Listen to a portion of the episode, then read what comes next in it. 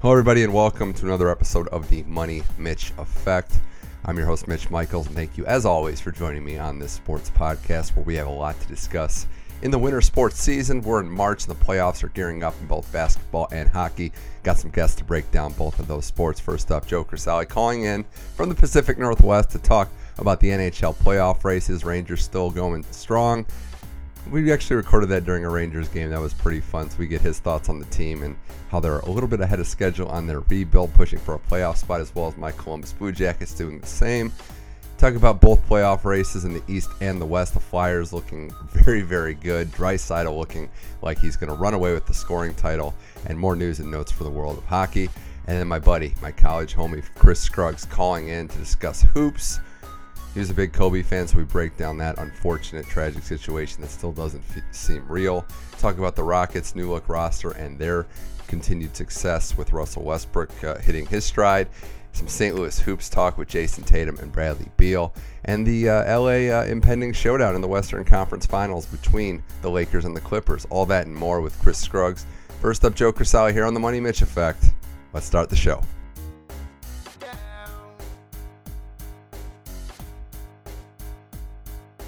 All right, Money Mitch Effect back again.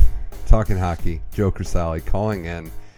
And Joe, thanks for joining the show that we conveniently are taping in between uh, periods two and three of Blues Rangers.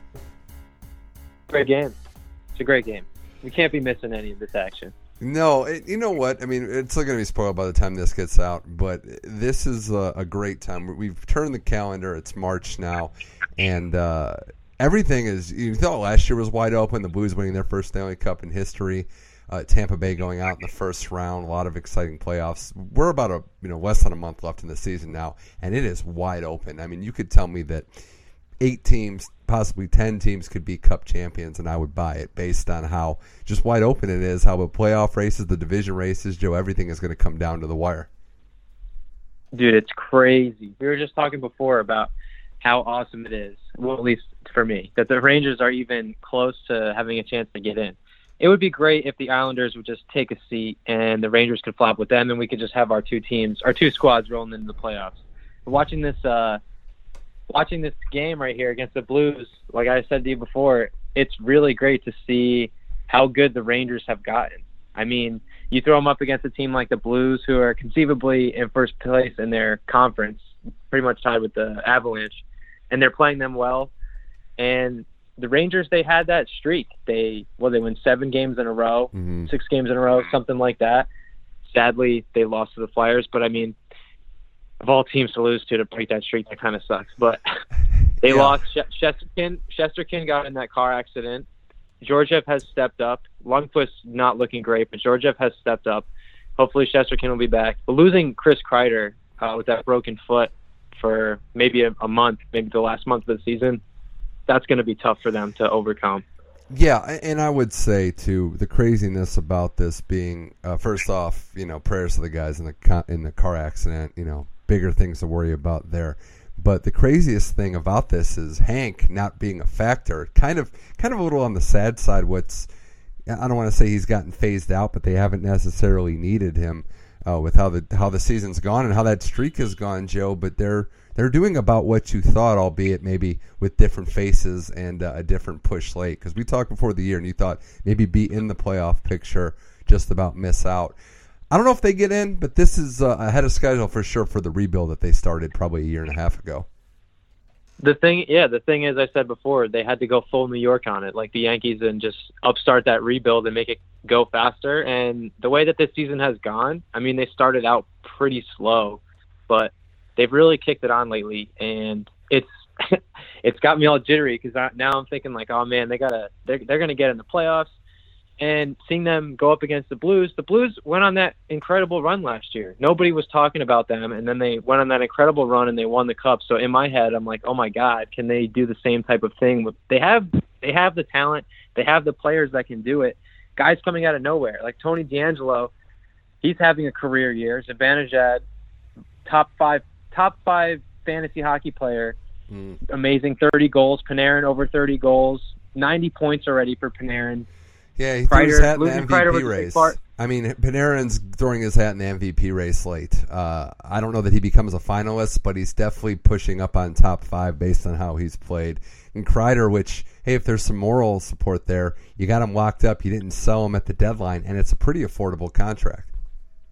That was amazing. When, when they extended that deal to him, what was it? Uh, he makes like six or seven mil a year. Mm-hmm. Not, yeah, not not terrible for for him. I was thinking that he was going to be asking for a lot more, and the fact that they were confident enough to lock him up and see him as a, a core piece that they can move forward with is just awesome. And then not even to mention, they got Adam Fox, rookie D man, not getting talked about at all, but he's had a great year. He's been a big big part for them. The only downside for me is um, I, sadly Kaapo Kakko hasn't had a great year. He's been getting bodied pretty mm-hmm. pretty hard, even in this game. He just looks like a, a youngster, but he's got the players around him. The Rangers have built a solid young core, and I love I love where they're headed. So whether it's this year they get in the playoffs or not, it's been a great run. And it's funny because when they acquired Mika Zibanejad a couple years ago, trading Derek Brassard uh, when he was on the Senators, I was I was a huge Brassard fan. I was like, why are they making this move? This guy's so young. His numbers aren't so great. But shows you what do I know. Mika Zibanejad has been one of the best players in the league. He's been uh, a standout player for the Rangers. And Panarin, that big contract, he's he's owning up to it. Like he he's earning it, and it's it's just awesome. And Ryan, not even to mention like Ryan Strome, another another great player for them. Yeah, Kreider's contract's about uh, seven years, six and a half million. It's a very fair market deal. Georgiev stepping up in goal, um, and yeah, I mean, this is about where we thought that they would be. Uh, still going to be tough to make the playoffs, but you got to like what you see from those young Rangers who are continuing to fight. A lot going on in the Love world. Of, a lot going on in the world of hockey. We have to address one thing, Joe, uh, that we don't agree, that we don't like, but we have to agree on. I think the Flyers are kind of good. Uh. hey, I, I, called them as a playoff team. You remember that? I called them as a playoff team, and I actually thought there was value on them as a long shot Stanley Cup pick. I still don't know they have enough to take the cup, but they're on fire as of late. The goaltending's been there all season, and Carter Hart, they're actually Joe getting the scoring they want. And uh, we know Claude Giroux is a stud, but Kevin Hayes. I mean, we kind of laughed oh, at that contract, but he's performing. I'm still laughing at it. I'm still laughing. Okay, long term, long term value is going to be rough, but what he's doing in the short term for this year, it's worth it. Over for the last what ten games, he's got five goals. He's putting up numbers lately. I guess at the time when it matters. yeah. But for his season as a whole, dude's got 39 points. He's minus eight. He's really he hasn't performed. I think the way that they want him to perform, but if he continues this run that he's been going on, that you know, they're going to be hard to stop. And they they're a very physical team, the Flyers. Watching yeah, them play the Rangers that, you saw that firsthand in a couple of those fights, huh? Yeah. So they're gritty, they're tough, but I hate them. but you put you you called it. They're going to be in the playoffs, and we're going to have to deal with them. And I'm just going to have to sit back and watch. 17 0 1, I think, is the stat when Hayes scores a goal this year. I think that's what we're about at right now. Uh, so they're they're playing very well when he scores. Obviously, he's been a difference maker. Defensively, they've shored some things up, and they got a game uh, coming up with Washington. They beat Washington on Wednesday night as we record this on Tuesday. They're a point out of the division race, so it's a uh, a scary time if you don't like the Flyers. But they're trending in the right direction. Pittsburgh in that Metropolitan trending in the wrong direction as they look to try to just hold on and uh, that's kind of where I'm at with the Blue Jackets, uh, Joe. Just trying to hang on by a thread. They come back and beat Vancouver with, with four third period goals. They've got a couple games in hand. They're in that second wild card spot behind the the Islanders, who are trailing now as well as we record this. But Jackets are fighting hard. But uh, the injuries, man, I, I can't think of another team. I might be wrong. I might get some flack for this, but they're up there with any team in terms of injury issues when you talk Seth Jones, Atkinson, Gerby out now. Uh, it's just been a constant, constant uh, train of injuries for them. I don't know if they're going to be able to overcome all that. Sadly, it's losing fair. when you you had you had lost Bjorkstrand, if that's how you pronounce it. yeah, that's another one. You lost him. You lost him for a fair part of the season, and he came back and he was a, a pretty dominant goal scorer. I mean, I think he had 21 goals in however many games he played. But you guys went one in ten to end February, which is pretty awful. Somehow so, got a lot of points in overtime. Otherwise, it'd be a disaster right now. But um, yeah, that was February to forget. I, I, think is what they're calling it in Columbus. And you, that's not really the trajectory I think you want to be on as you head into a, a playoff race. And who knows? Maybe they could turn it around, but I don't necessarily know if they have the chops to stick with the rest of the teams that are fighting there. Like Pittsburgh, like you said, has fallen off a little bit, and the point differential between all the teams from wild card into each division, into each uh, yeah, into each division, it's it's very close.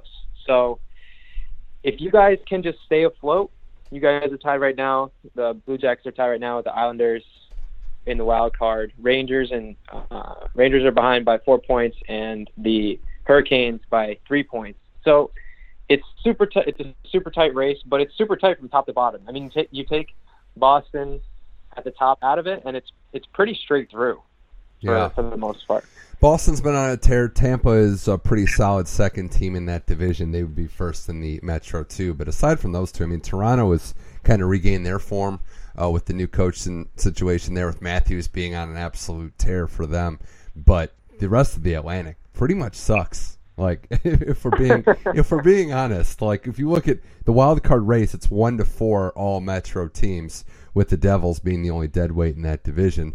Uh, sucks to suck to uh, to those fans right now. But Florida, Florida whiffed on that one. I'll be the first to admit. Thought they'd be better. I don't understand how Bobrovsky is giving them very little and the back line is just not good because they're scoring goals. I thought that might be the issue. They're actually doing pretty well offensively, but they can't stop anybody.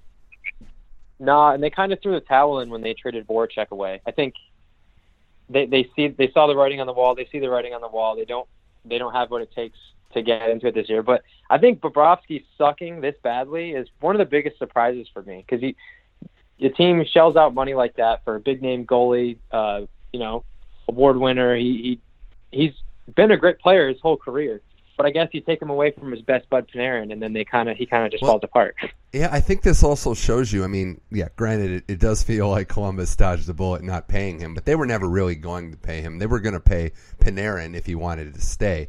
It kind of shows you goalies a lot like certain players in other sports, but maybe unique to this it's not necessarily a sure thing. They get hot, they go on tears, they're not that consistent. At his age, I don't know how you justify, even after the playoffs he had last year, paying any goalie that amount of money over that long of a term that hasn't shown. I mean, maybe the very few ones. There's very few consistent ones that you can spe- expect night in, night out to perform at a high level. But there's not that many. And Bobrovsky's done this before, going on hot streaks where he's been the best goalie in the league for a couple weeks, but – it, it's hard to just have so much of your cap tied up to a guy that is prone to playing bad. This isn't the first time he's sucked, maybe the longest streak, but with his age, I think it's fair to fair to say that this is a clunker of a deal.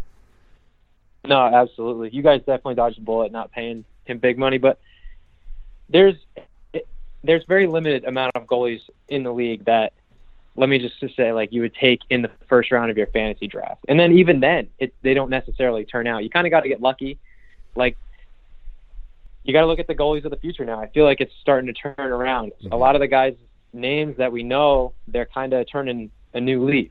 And you're looking at the young guys like Shesterkin and Georgiev for the Rangers, which they were talking about trading Georgiev halfway through the year, and then they're like, wait a second, Henrik, we cannot have him in net multiple games in a row. Yeah. So, but then you look at the other teams like top goalies. What do you think? Ben Bishop might be the top goalie. Vasilevskiy, he's a young goalie. He's been around for a couple of years, but he's still a young goalie. And yeah, I don't think shelling out a bunch of money for a top tier goaltender would be worth it, proven by this Bobrovsky deal. Also, one more thing I want to go at is will the Buffalo Sabres ever be a so, good team? So that was the other thing. I'm glad you mentioned it. We're on the same wavelength today. That was the worst trade deadline I've seen in a while. I don't know why they thought they were going to be buyers. I don't I think I feel the worst. Like if you're talking about players I feel bad for in the NHL, I think number one clearly is Jack Eichel because he just kills it every night and has no one around him. So, you know, to answer your question, I'm not sure if they'll ever be a good team. It sucks because they have such loyal and diehard fans, and no one really hates them. Like even you as a Rangers fan, like there's no real bad yeah, blood there. Know. Their um, logo is sick too. It's a sick logo. I'm, i love that they have the old school colors that they ditched the, the terrible ones from from the late '90s. I just think that it sucks what's happened. I thought they'd be a little better. They'd compete for a playoff spot, but Joe, they they should not have tried to go for it at the deadline where they were. I mean, it, it, that was just foolish, and and I, I think it's trending so bad that I think Eichel's going to want out in a year. I do.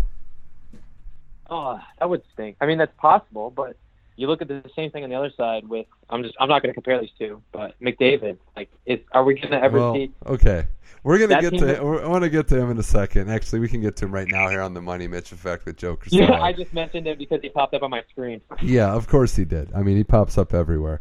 Um, in terms of the Western Conference, it's been a very fun year for that as well. A lot of unpredictability. And uh, you look at the Pacific Division, it's just a free for all, really. All you can count on is that the, the California teams all suck LA, San Jose, and Anaheim, obviously. But Edmonton is in that second spot. They're two points out of the division. They're they've got a game in hand in Vegas, and they're going to be in the mix. It seems like uh, they also might. I don't know if this has ever happened, Joe. They might be trend setting in another regard because they might go one two in MVP voting. It's possible. Draisaitl and uh, McDavid I think- are insane. Look, I'll just. I'll, I'll, it might be a hot stand here that I'm going to take, but I'll put it like this: Everybody and their mother knows that McDavid is the best player in the league, the better player between him and Draisaitl. But if you look at numbers, and I, and I understand that there are times when McDavid just puts it on a tee, and it's just a huge advantage playing with him, and how awesome and at times unfair it would be. But Draisaitl's got 107 points in what 66 games. He's already hit 43 goals uh, on the season to go with 64 assists. He's the MVP right now. And for McDavid or whoever else to catch him, they got to at least make it close in the numbers because regardless of who you play with and, and what the system is, if you just pretty much victory lap the league, that has to count for something. Draisaitl's the MVP right now, and uh, I don't know that it's that much of a debate with two weeks left where things could obviously, or two weeks of games left where things could obviously change. Yeah, I mean, I'm I'm sort of there with you. He's definitely up there in points and everything. I mean, the dude scored four goals in his last game. Let's be real, but uh, it's just hard. I mean, do you give do you give the, the MVP to somebody who is definitely better because of one other player that that they play with, Well, or do you look at a guy, or do you Fair. look at a guy like MacKinnon, MacKinnon, hmm. who just dominates by himself? But granted, his points aren't even nearly close to Yeah, still Um, fifth in the league though. It's like wow, yeah. MacKinnon just you know he's not really there. He's he's got 86 points in 65 games. Um, He's only got 86. Let's also, I mean, yeah, I, I think that's fair. You have to check every box or check extra boxes if you're going to win the MVP with McDavid on your team. Uh, one of the ones that I really like is he's played every game. He's gone, he's 66 games played. He's played in every game, and you could count on him all year. Uh, this isn't a fluke season, too. We have examples of him for the last three years of him being a beast. So, um, you know, I, I just think what he's done is just incredible, and he had the hat trick, and he's, you know, going at, a, at an alarming rate. McDavid's something, and and this is a perfect storm for them in the short term because Edmonton has their flaws, like every team in the Pacific, but it's a wide open Yeah. division, and it's a wide open path to the conference final. The Central is always going to be a bloodbath. You're watching how St. Louis plays; they have just as good a chance as anybody to win the cup and be that repeat team because of how they play, how they shorten the game, how they make you earn every inch of ice out there. Colorado has really picked it up in spades, and Dallas has rebounded. So you have three solid teams in that division that are going to make for an interesting playoff path coming out of there. But if you look at the Pacific, I mean, Vegas has rebounded nicely, eight and two in their last ten. Edmonton, Calgary Yeah. are there at two three.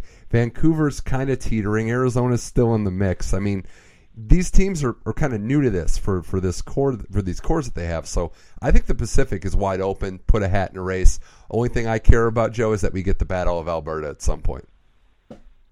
Oh, that'd be so dope. but I, I want to. I just I had a, I got a metaphor I gotta get out there. Okay, go ahead. So you go back to Draisaitl with uh, McDavid. So you're giving Pippen MVP. Okay, that, I don't think it plays for one reason. Give me one year where Pippen put up better numbers than Jordan when they were on the same team. That's true. It didn't happen. Now, That's true. now, now that said, You know what I'm. You know what I I'm saying. You get understand. what I'm trying to say. I understand.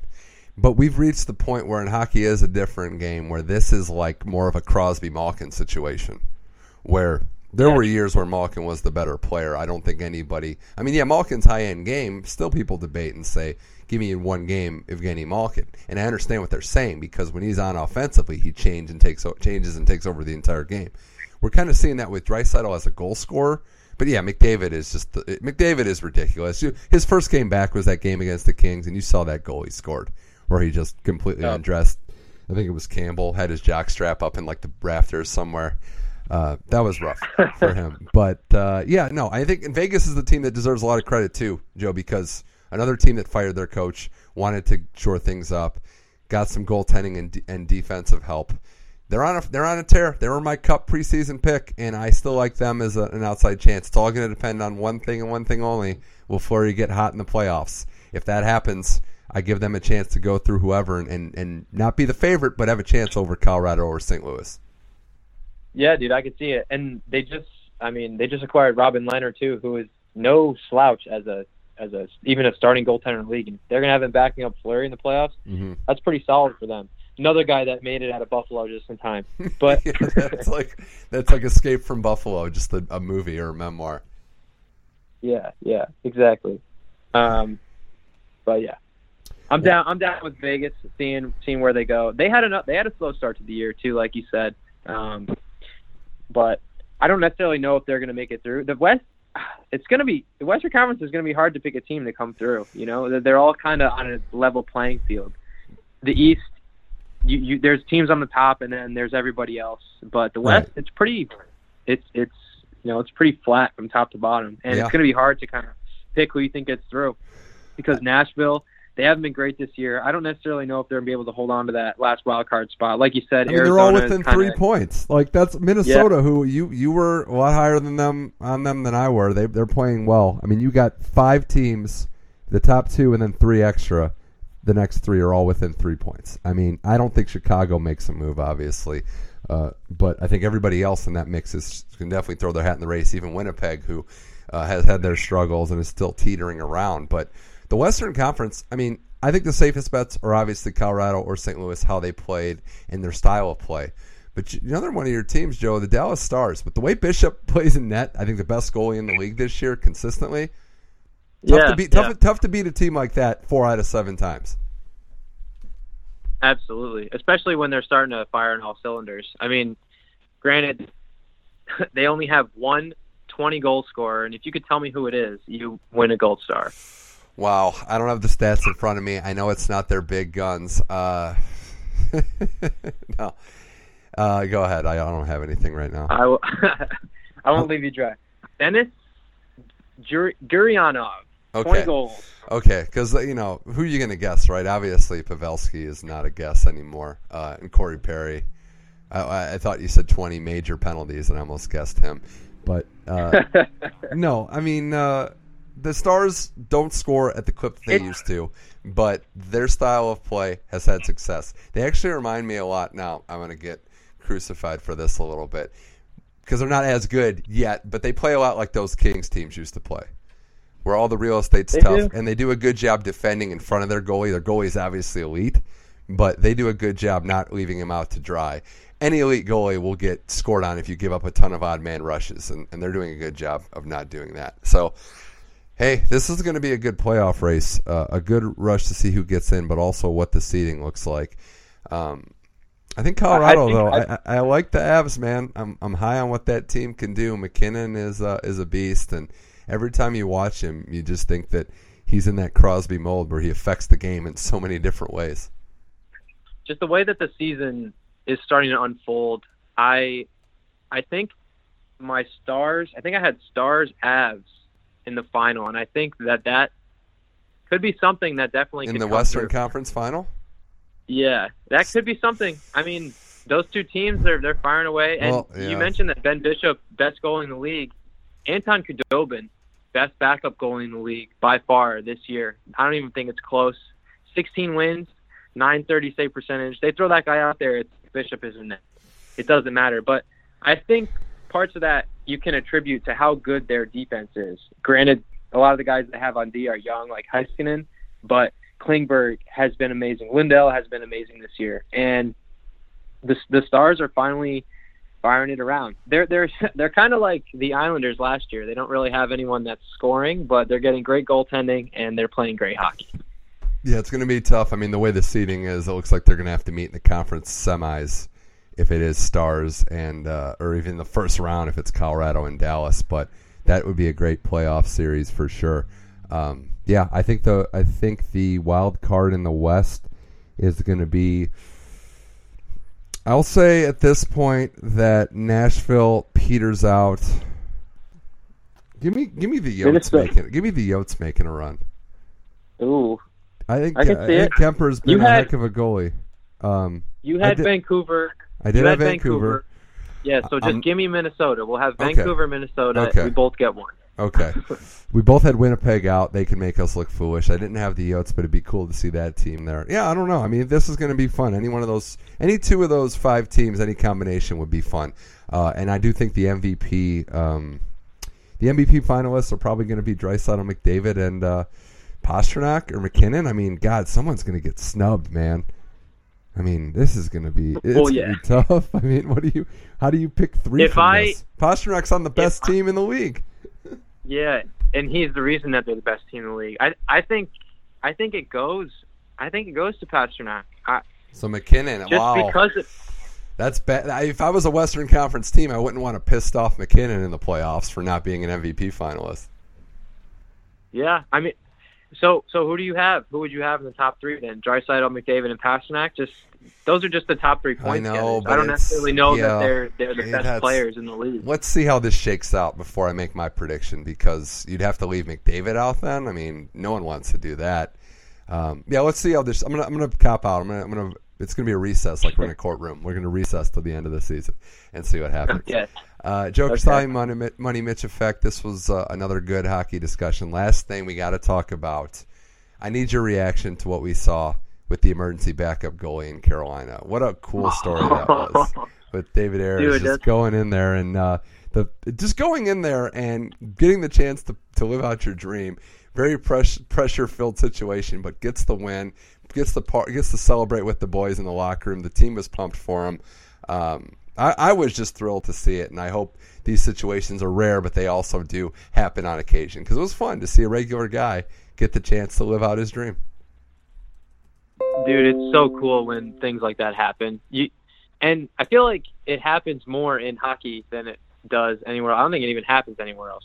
But just think about it. Like that guy probably plays pickup hockey once or twice a week, and he plays goalie, and everyone's like, "Oh man, this guy's really good. He could probably play in the league." And then he just ends up being an emergency goalie, and then he gets a phone call, and he's like, "Hey, uh, you want to come uh, be goalie for us for for a night? You might have to play, you might not have to play." And then he gets tossed in there, and he just he he does awesome. It's just so cool. It's just such a cool story because it makes anybody who's just like a regular guy who has their nine to five job or whatever they're doing, they can go out there and play. I mean, not necessarily play at a high level like that consistently, but if you get one shot like that, like if the Mariners came to me and they were like, "Yo, Joe, you want to play second base for like an inning? We'll give you one at bat." I'd be like, "Hell yeah!" I'd probably strike out, but it'd be awesome. Maybe I'll Yeah. put it out. Who knows? I mean, the fact that the team was surrounding him and they were they were in his corner too. They're like, "Look, we know this is a tough situation. Just give it your best shot." I love when Brind'Amour after the game was like, "We don't know what your song is, but we'll figure it out." Um, they were they were happy for him too. I mean, that's the thing, and the thing about sports, hockey especially, is it's camaraderie. That's what I mean. You love to play the game, but you love to be one of the guys. And the fact that he had his moment and that he was celebrated by the team and recognized was just so cool. I mean, because that's that's what um, you know we can we can kind of relate to. We just want to be part of, of something special with the boys, and you know he got the chance to play in an NHL game, got the win, and was uh, was having the time of his life. I think it was it was just so cool to see. And uh, I know it might be a difficult situation to kind of have to worry about this, but it doesn't happen that much. So let's just appreciate it and have fun with it. Yeah, put him put his jersey up in the rafters. Call it a day. Oh wow, that's a movie for sure. Um, but Joe, we'll have to talk again as we get to the playoffs. We're about a month out. It'll be going. Hopefully, our teams can uh, can be there and uh, make another run at some playoff magic. But Joe Crisali, Yeah, I wonder if I wonder if either of us will be as excited as we are right now. Well, Odds I'll, are, uh, next time you call me back, I'll be like, "Yeah, man, I'm just kind of hanging out," you know. Yeah, that might be me too. But if we're both in, it'll be a completely, it'll be just a rager. You'll have to listen to this podcast like one on one half slow speed because we'll just be fired up the entire time.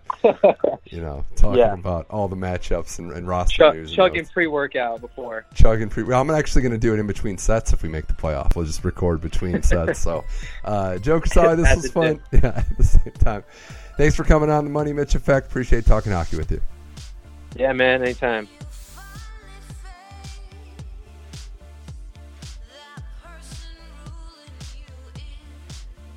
All right, huge thanks to Joe Crisali for coming on and talking hockey. Of course, last night the Blue Jackets blow a 2 0 lead in Calgary, get a point. The best team at losing in overtime or shootouts in the league by far this year, so they have that going for them. But it's going to be a dogfight in both conferences. Uh, it, it, these races are not going to slow down. Arizona actually beat Vancouver, too, so we're going to see a lot of important games from here to the end of the regular season, which is less than a month away now. Hard to believe. All right, now to switch sport from the ice to the hardwood. Chris Scruggs was my college radio co-host for four years, which is you know a decade ago is when we started. Over a decade ago, hard to believe.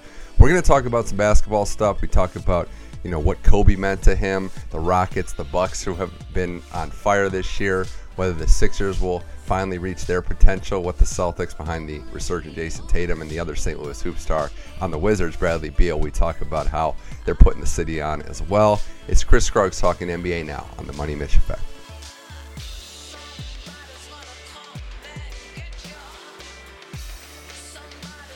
All right, now on the Money Mitch Effect. Glad to have him back on. It's been far too long. My buddy from St. Louis University back in the college days, Chris Scruggs, calling in to talk some hoops. Chris, always good to break bread, talk sports, especially basketball. Thanks for coming on the show. No problem. Thanks for having me.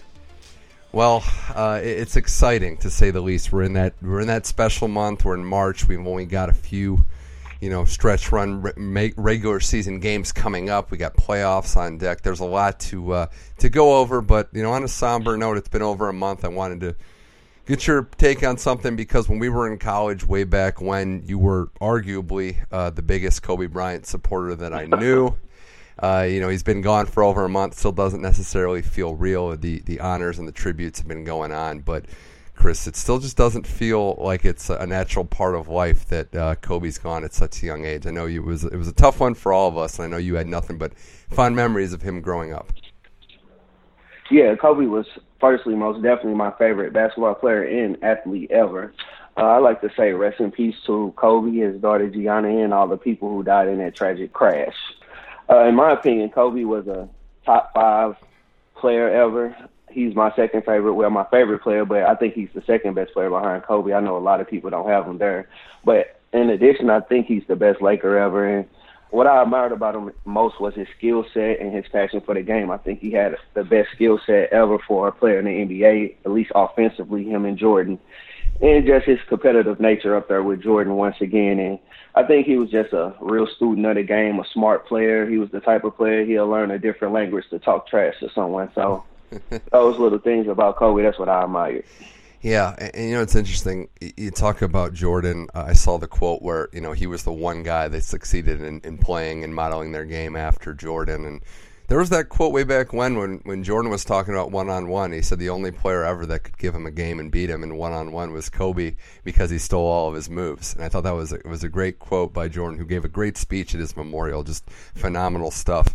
Uh, and I think it's interesting too. I mean, they they were two of the hardest workers. Kobe wanted to be the best.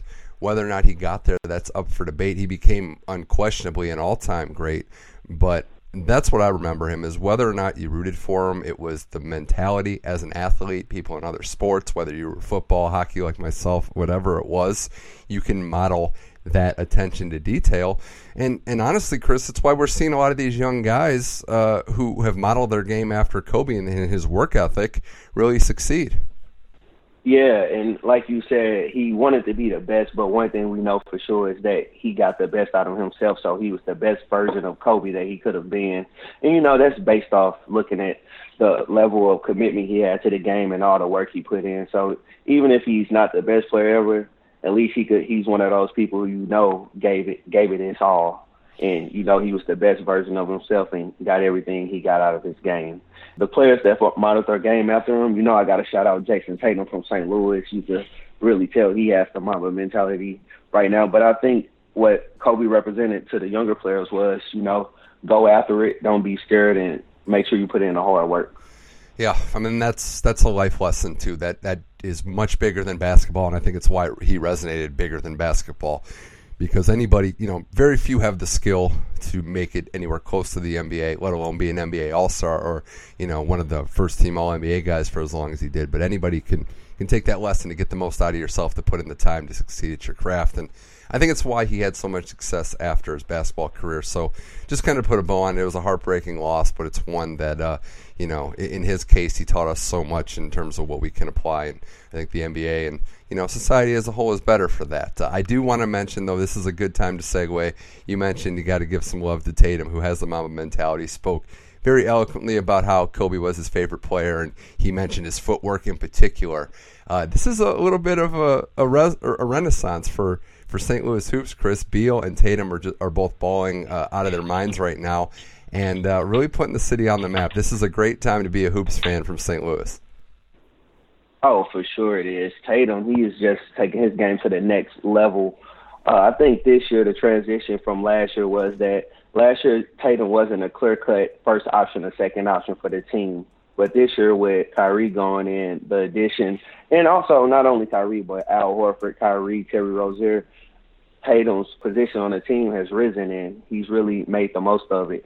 He's really improved his game. He made a comment that he decided to not take so many mid range. He's either going to take threes or go straight to the cup. And I think that really helped him out a lot because in the past he'll try to do, you know, the Kobe or Jordan fadeaway, but now he's more decisive and he either takes a good three or he'll go all the way to the cup. So I think that really helped him a lot.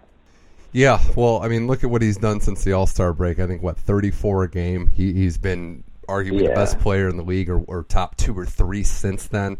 And the hierarchy is good for the team, for the team specifically too.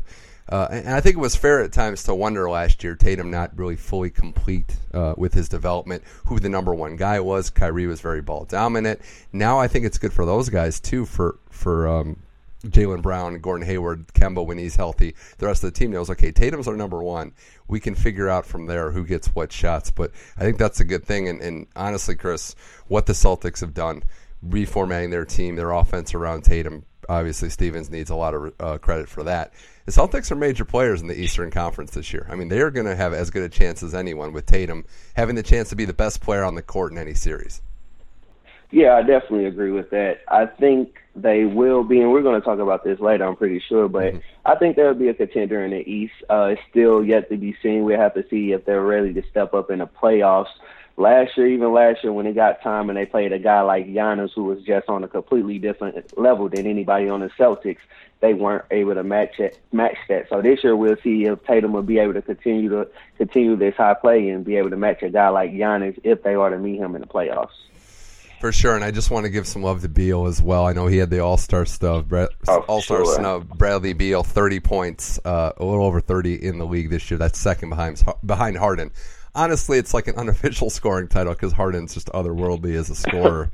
but yeah. what Beal's done, I mean, especially how he's like we we knew he's a gifted player, Chris, but how he's been able to respond to a slight, to a personal, you know, some news that didn't go his way, not getting the All Star thing is, is important to note because a lot of guys with with similar skills would have just pouted and their numbers have gone down. But Beal rededicated himself to his craft, craft decided he was going to show the world that they made a mistake, and he's gotten better because of it.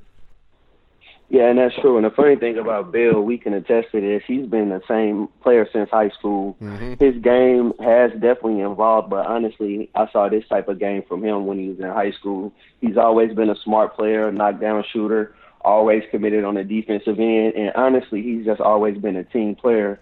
But I think uh, Beal definitely will have some decisions to make in the future not sure whether or not he'll want to stay in Washington. He might get to the point where he wants to win, but I know right now he's probably thinking about that super max, considering that he's on a team that's pretty much don't seem to look like they're going anywhere in the near future. Right, you mentioned him being a team player, just taking what the defense gives him, and, and being, you know, being the type of player to help the team win by any cost. Uh, you're right about Beal, uh, Beal's future. What is going to be in the best interest for him, his contract, what would be winning in terms of you know him hitting his prime now. We think, uh, but having said that, Chris, honestly, we'd rather have them in the playoffs than the than the Nets or Magic, right? Just have Beal and have the potential to have some fun if they can go on a little hot streak here. Uh, maybe, yeah. I personally would like to see Beal in the playoffs over the Nets, but honestly, after seeing the Nets last year, they actually have a overall a better team than the Wizards. So I think they'll give a team maybe more comp than even the Wizards would Beal playing at a high level. The Nets have a couple of guys who will score 50 in LeVert, Dinwiddie. They have a nice bench and they have nice shooters on the team in Joe Joe Harris. So it's yet to be seen, but I think I'd rather see Beal because he's from St. Louis and one of my favorite players. But the Nets may honestly do better in the yeah, playoffs. You're right, and the Nets getting that experience for those guys with Kyrie coming back, Durant. We we assume next year coming back, resuming an All Star clip. Good, like the Clippers last year, uh, getting some role players some experience before the stars come in, and, and you know they they're used to that environment. Chris Scruggs here on the Money Mitch Effect, talking hoops.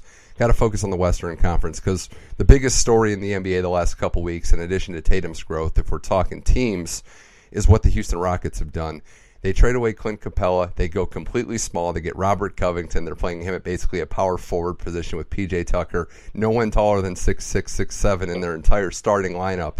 But here they are on an absolute tear, moving up the Western Conference rankings. Now fourth in the conference, seven and three in their last ten. I didn't see this coming. If anything, Chris, the thing that this did more than anything was awaken Russell Westbrook because he's been a completely different player since that trade, back at his all star form, as good as ever. What are your thoughts on this new Rockets team and, and how serious should we be taking them all the way to and through the playoffs? Yeah, the Rockets are definitely having early success. I think uh, losing Capela made more space and room for players to operate. In particular, made it easier for Westbrook. With Capela and Westbrook on the court at the same time, there really, really wasn't any spacing because neither could really shoot the three. But now that you replace Capela with Robert Covington, Russ can drive and kick to players. And it's similar to what he was doing in OKC. He'd dominate the ball, drive it. If he can't score at the rim, he'd kick it to someone who could shoot. And we know the Rockets are full of shooters. I think Westbrook is also, he's playing smarter. Now he isn't taking as many bad shots. He's either attacking the rim or taking good open mid-range jump shots and I think that's good for the team. In the long haul, I think it may be maybe somewhat detrimental in the playoffs because we all know in the playoffs the game slows down, so every possession counts. So them getting out rebounded would be a I think a huge deficit in the playoffs, and I just think it'll hurt them overall. But they mm-hmm. still have a puncher's puncher's chance with Westbrook and Harden because both of those guys are MVP caliber players, and they both could go off for thirty yeah, I mean, I, I just want to be clear with uh, with my thoughts long term. I think that, like anybody, the teams are going to struggle with are going to be the the LA teams. I don't think their new roster makes anything worse versus how they placed the Clippers. I think you know the Clippers were going to give them problems regardless with Kawhi, Paul George, and just the athleticism they have, especially to defend the Rockets, probably better than anyone in the backcourt. The Lakers are the team that you think it, that is just a bad matchup in a seven game series. Anthony Davis in the post for God knows what the Rockets are going to throw at him. I think those are the teams that could spell doom for them. I think they could beat anybody else in a seven game series, but if you put them against the Lakers in the second round in a best of seven, I mean, it's scary to think what Davis might average. Yeah, I think uh, they don't have any answer for Davis. But honestly, in their first matchup, when they first lost Capela, I actually believe they beat the Lakers. Yeah, no, they and did. Even though they, yeah, even though they got out rebounded, they still were able to make clutch plays. Robert Covington had a good game that game. He made about four or five threes. So, I mean, it's the same thing as the pass for the Rockets. If they're making threes, they could beat anybody. If they're not, they're going to lose. So I think they put went all in on being able to outscore anyone, and we'll see how that plays out. Yeah, well, I obviously think I, I agree. I think in, in any one game they could beat anybody. Best of seven going to be tough uh, to beat a team as qualified as the Lakers. So I want to turn my attention to now, Chris. LeBron's had another great season. Uh, back again with, with Davis this year, who's just been incredible. Lakers have been the best team in the West for most of the season, 47 and 13, trailing only Milwaukee in terms of best records in the NBA. Is there any is there anything that you see that could be an issue going forward? Because we know the Lakers are are primed for a deep run. We'll see how they match up with other teams in their own conference. But any cause for concern? Do you think it's going to be pretty solid, pretty smooth sailing? Well, maybe I think that may be the Lakers bench. Uh, recently, role players have been playing great, great, especially Caldwell Pope. He's been on the tear the past month or so. But I think the Lakers really could add another playmaker slash ball handler off the bench. Maybe somebody like J.R. Smith or Dion Waiters. But personally, if I was the Lakers GM, I think I'd try to go after Dion Waiters because he is slightly better ball handler and playmaker than JR. They both shoot about the same, but Waiters, he hasn't been away from the game that long. He actually played this year, and I don't think JR played in the last season mm-hmm. as well. So he's been away from the game for about two seasons. So I think any issue the Lakers will have, I think they need another playmaker off the bench, someone who could actually play with the ball in their hands and actually make a play. They have Rondo, who's a playmaker, but that's pretty much all he is at this point. You know, teams yeah. don't fear Rondo to shoot or anything like that. So a guy like Dion Waiters, he could come off the bench and kind of be a poor man's Lou Will in that sense for the Lakers. So if they had any weakness, I say that's that's their weakness.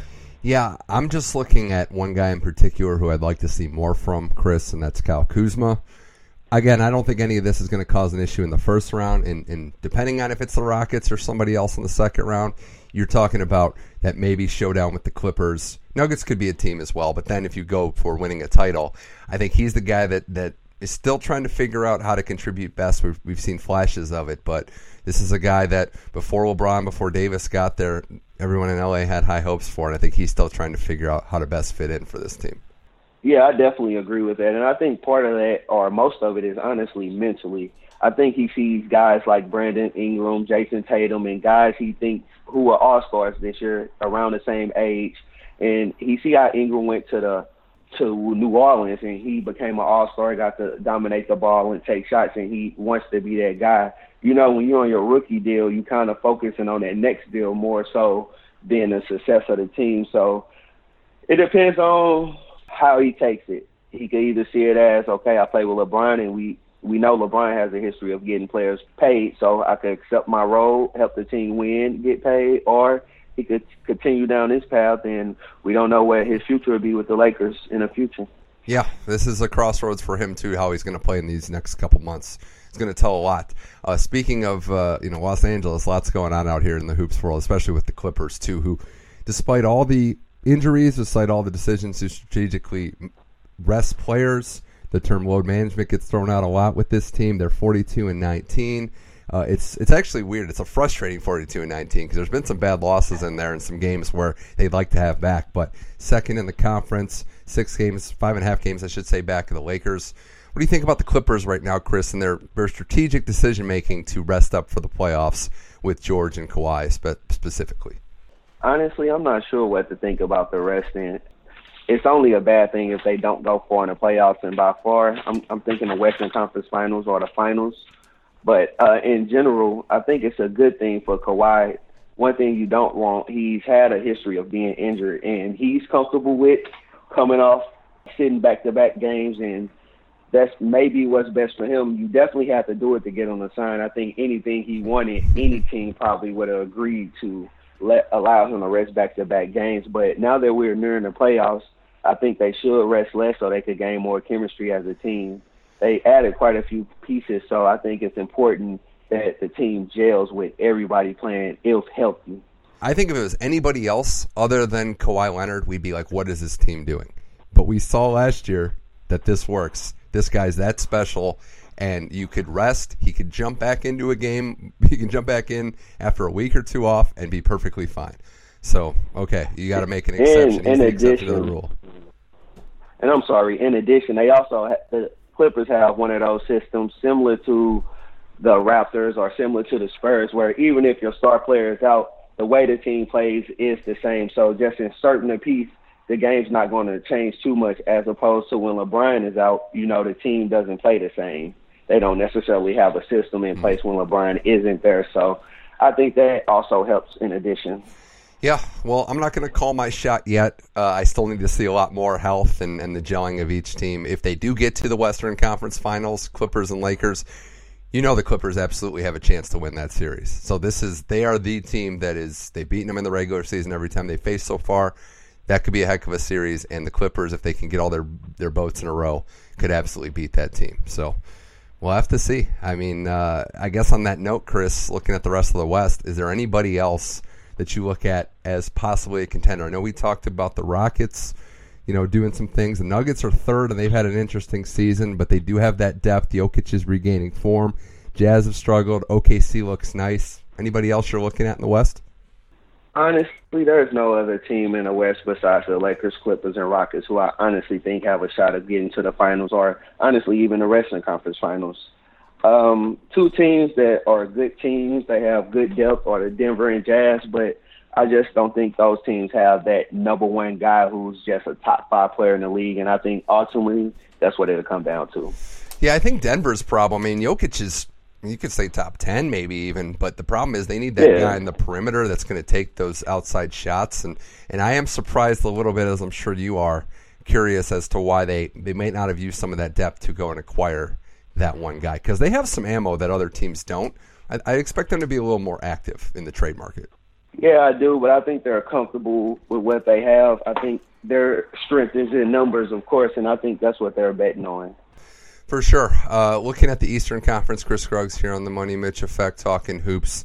Uh, it starts. I'm not going to say it ends just yet, but it starts with Milwaukee. They did lose last night. They're 52 and nine on the season, and uh, you look at the team stats, especially they're just smothering teams uh, all year, averaging 119 points again, defending super 119 points a game, defending super well, and uh, knocking down shots consistently all season long. Giannis has been incredible, looking like he's got back-to-back MVPs lined up. Middleton and the rest of the uh, squad has done well.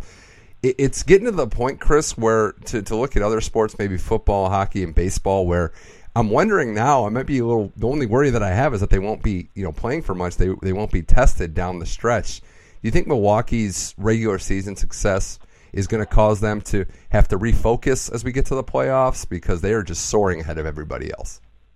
Uh, I wouldn't say it's going to cost them to have to refocus, but honestly, I don't think the Bucks came in to this season really worrying about the regular season. I think this team is are been focused on the playoffs since the beginning of the season, especially after being up 2-0 last year on the Raptors, then losing four straight. I think that put a hurting on the Bucks, and that's in their psyche. So honestly, I think the Bucks are ready for the playoffs now. If they're going to go to the Eastern Conference Finals or not, I'm not sure about that because – while they are a deep team and a good team, I still think they're missing that second guy. I like Middleton, but I don't think he's the level of a second guy such as Paul George or the Ben and Embiid or the KD and Kyrie or the LeBron and AD type of one-two matchups. So we'll see how it goes. I mean, that just eh, it's funny that you said that because I agree, but it also like makes the case perfectly for Giannis to win the MVP with what this team's done, yeah. and we can't figure out if they have a good number two or not. Yeah, I agree with that. I think the media sometimes has a LeBron bias, but I think Giannis definitely deserves MVP. He's on pace for the highest PER ever. I think in a single season, he's about at 32, and he's averaging 30 points, what 14 rebounds, and about six assists. So I, I think he has the MVP sold up, and his team is a 52 and nine. You know, the rest of the East is interesting, Chris, because I mean, props to the Raptors for getting to the second seed. They lose Kawhi. They lose one of the top, what, three players in the NBA. Some even say the best. Yeah. And they're still fighting, fighting through injuries, too. Siakam made an extraordinary leap as well. They're the two seed up over the over the Celtics by a game and a half. You've got Miami, who I want to talk about in a second, that are just playing great with Butler and Bam just just tearing it up. Pacers fighting, now getting deep uh, Oladipo back, and then the, the very frustrating at times 76ers. So there's uh, there's definitely a cutoff after six teams. Teams three through six are within you know five games in the standings. This is going to be interesting to see how it shakes out because you mentioned it. Milwaukee has this great team, this great regular season, but they could get Miami in the second round, and that would be something. Yeah, that would definitely be tough. We saw what Miami did to them the other day and uh, Bam, he really did a number on Giannis the other day. He's he has the length, the speed, and athleticism and strength to keep up with Giannis. So that's what I'm saying. Where the Bucks would be missing that second guy who could get their own bucket. If the Bucks had a guy like Beal, I think Beal would be that perfect second guy with that team. But the lack of a guy like Beal or a second guy who you could really count on, I think that'll really hurt them in the playoffs, especially against a team like the Heat that's really good and solid defensively, and they have a lot of shooters on the team. Yeah, Bam Adebayo is having a great year. I think he's a shoe in for most improved player uh, when you talk about what he means to this team. Butler gets Butler goes without saying it's kind of cliche, but he can get a big bucket when you need it, and and we saw that last year. And we're seeing we're seeing the ramifications of a team like Philly not having that guy. What an utter disappointment, Chris, that, that the Sixers are the sixth seed right now. I, I just all all the talent and hype going in, and I expected better, like I'm sure you did from this team. Yeah, it's a disappointment, but they have a lot working against them. I honestly still don't know why they gave Al Horford a hundred million dollar contract. Crazy. You already had a big man, and the game is moving away from big men in that sense. But um, I think they just have a few issues. One is few issues. One is Embiid's health. He can't play every night. You don't know when you're going to have him. And another thing is as good as Ben Simmons is, he still doesn't take jump shots, and it seems as if he hasn't improved his game since he came in the NBA. So I think if they don't do something this year, they may give it one more year, but at some point they're going to have to decide between either Embiid and Simmons and try to make a trade or something to get different talent in there. That's a good point. You know, we mentioned Tatum at the start of the show saying that he made the leap. A lot of players make these leaps to becoming elite and for whatever reason, it hasn't happened for Simmons. He's already an all star, but if you want to get him in that you know top five range, he's going to have to start working on his game. Um, yeah, and, and you mentioned problems they have. Number one being how are they so bad on the road? Best home team in the NBA, nine and twenty three on the road. That's inexplicable. I don't know why they're so bad on the road. It's amazing. I think the thing is though they don't play hard on the road. I think they think they have so much talent that they should beat lesser teams, but you have to bring it every night in the NBA. Nobody's just going to lay down and let you run over them because oh you have Embiid, oh you have Simmons, and you all have that name. That really doesn't mean much in the NBA. You have to be on your game whether you're at home or on the road. Yeah, that's why it seemed like the Pacers uh, ahead of them in the standings with, uh, I think, consistently much less talent, even though Sabonis has had his year and Oladipo's coming back. Last thing on this uh, conference, conference race, Chris, if I had to ask you right now, top three teams going into the playoffs. We're not sure what the seedings are going to be. In the East, your confidence meter going in, who are your top three? My top three teams right now in the East, I'm going to go number one, I give the nod to Milwaukee. They're playing great. Good defensive team. They have the MVP in Giannis. So I'm going to go Bucks. My second team is Boston. They have Jayson Tatum, STL kid. They have Kemba. They have Jaylen Brown. They have a lot of talent. Marcus Smart. They play defense. They play as a team. They have good shooters on the team, good coaching. So then the third team, it was hard, but I was choosing between the Heat and Sixers, but I'm gonna go Sixers. I okay. I'm just not that big of a fan of Jimmy Butler. Okay. They have a good team, but I don't see Jimmy Butler necessarily as that guy. And if if Ben Simmons and Embiid are both healthy and playing together, I think they can be that third team because they have enough talent. They just have to bring it together. Yeah, well, that's interesting. And that race for the two seed is huge because we mentioned there's that cutoff Toronto in it, who you didn't mention in your top three. If they get the two, or if Boston can get up there, I mean, you're talking about a, a bigger drop off in who you might play. Could draw Philly in the first round, which is where it is right now for the Celtics. Uh, before we wrap yeah, this I up, think teams yeah. will probably yeah. be avoiding Philly in the first round. yeah, I, w- I think that's a smart move because you don't want to you don't want to wake that sleeping giant uh, for sure.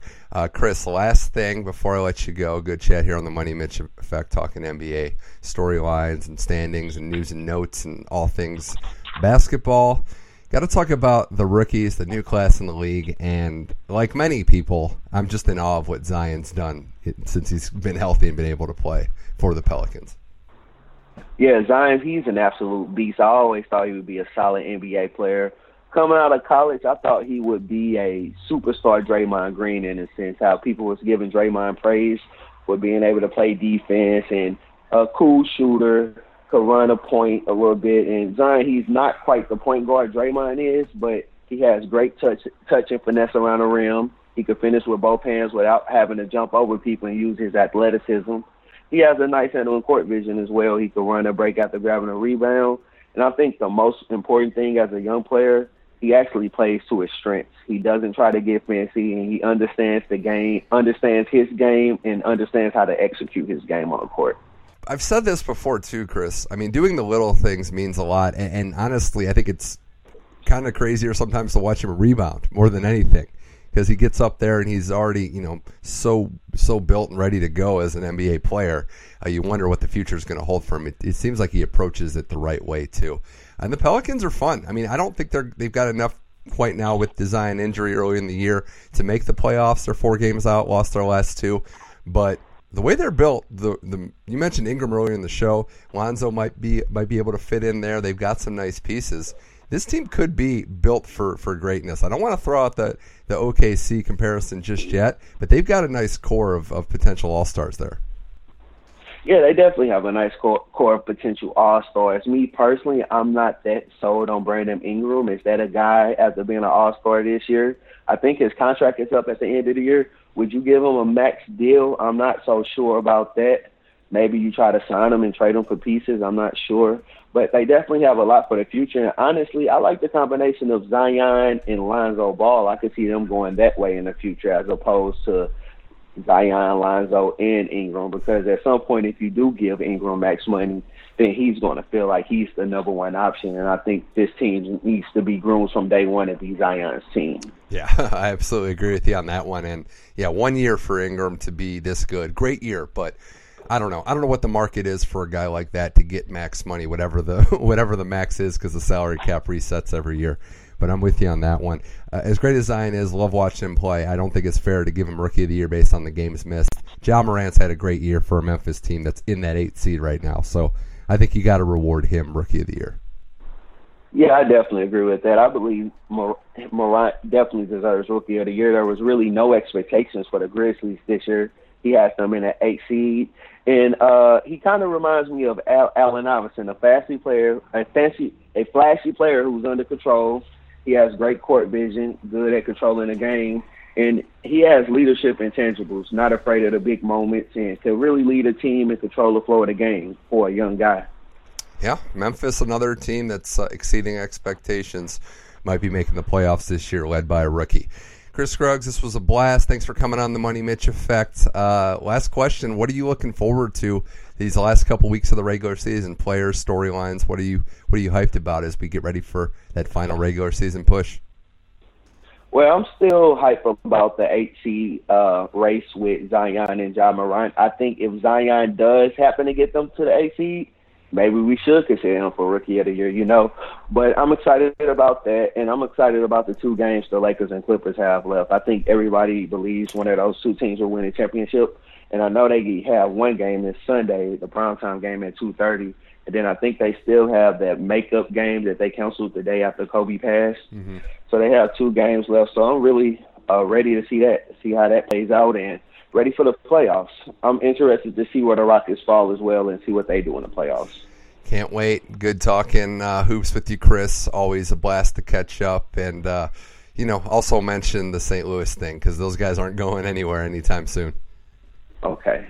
They're not. Most definitely. And also, I wanted to shout out another guy from St. Louis. His name is Caleb Love. He went to see, he goes to CBC High School uh, he's the fifth All American from Missouri. The other four were Larry Hughes, David Lee, Beal, and Tatum. So that's great company to be in. He's heading to North Carolina next oh, year, so he okay. sounds like he'll be our next NBA prospect. Calling the shot now, although it's not exactly. I've heard. I actually have heard of him. Uh, calling the shot now, not exactly a bold claim, but yeah, he, he's he's next up.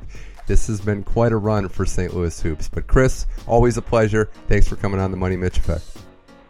Thanks for having me on. Always a pleasure being on here.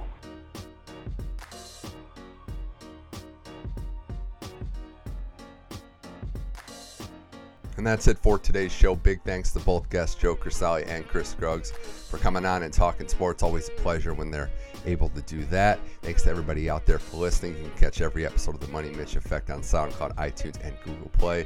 Just search Money Mitch Effect and it pops right up.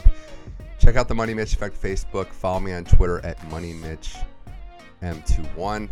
And uh, another shameless plug check out if you have the time and you're interested in tennis, the Tennis Channel Live podcast on the Tennis Podcast Network. I host that one with a round table of guests, a revolving door of guests, we'll say, uh, that includes uh, a star studded group of talent that uh, appears on the air on Tennis Channel, co workers of mine every day podcast drops every Friday. Check it out. About 30 to 40 minutes, roughly. It should be uh, each episode. A lot of great tennis discussion. We got Indian Wells coming up in the desert Palm Springs, Coachella Valley. Get ready for that one as well. I'm Mitch Michaels. This was the Money Mitch Effect. Until next time, keep enjoying sports.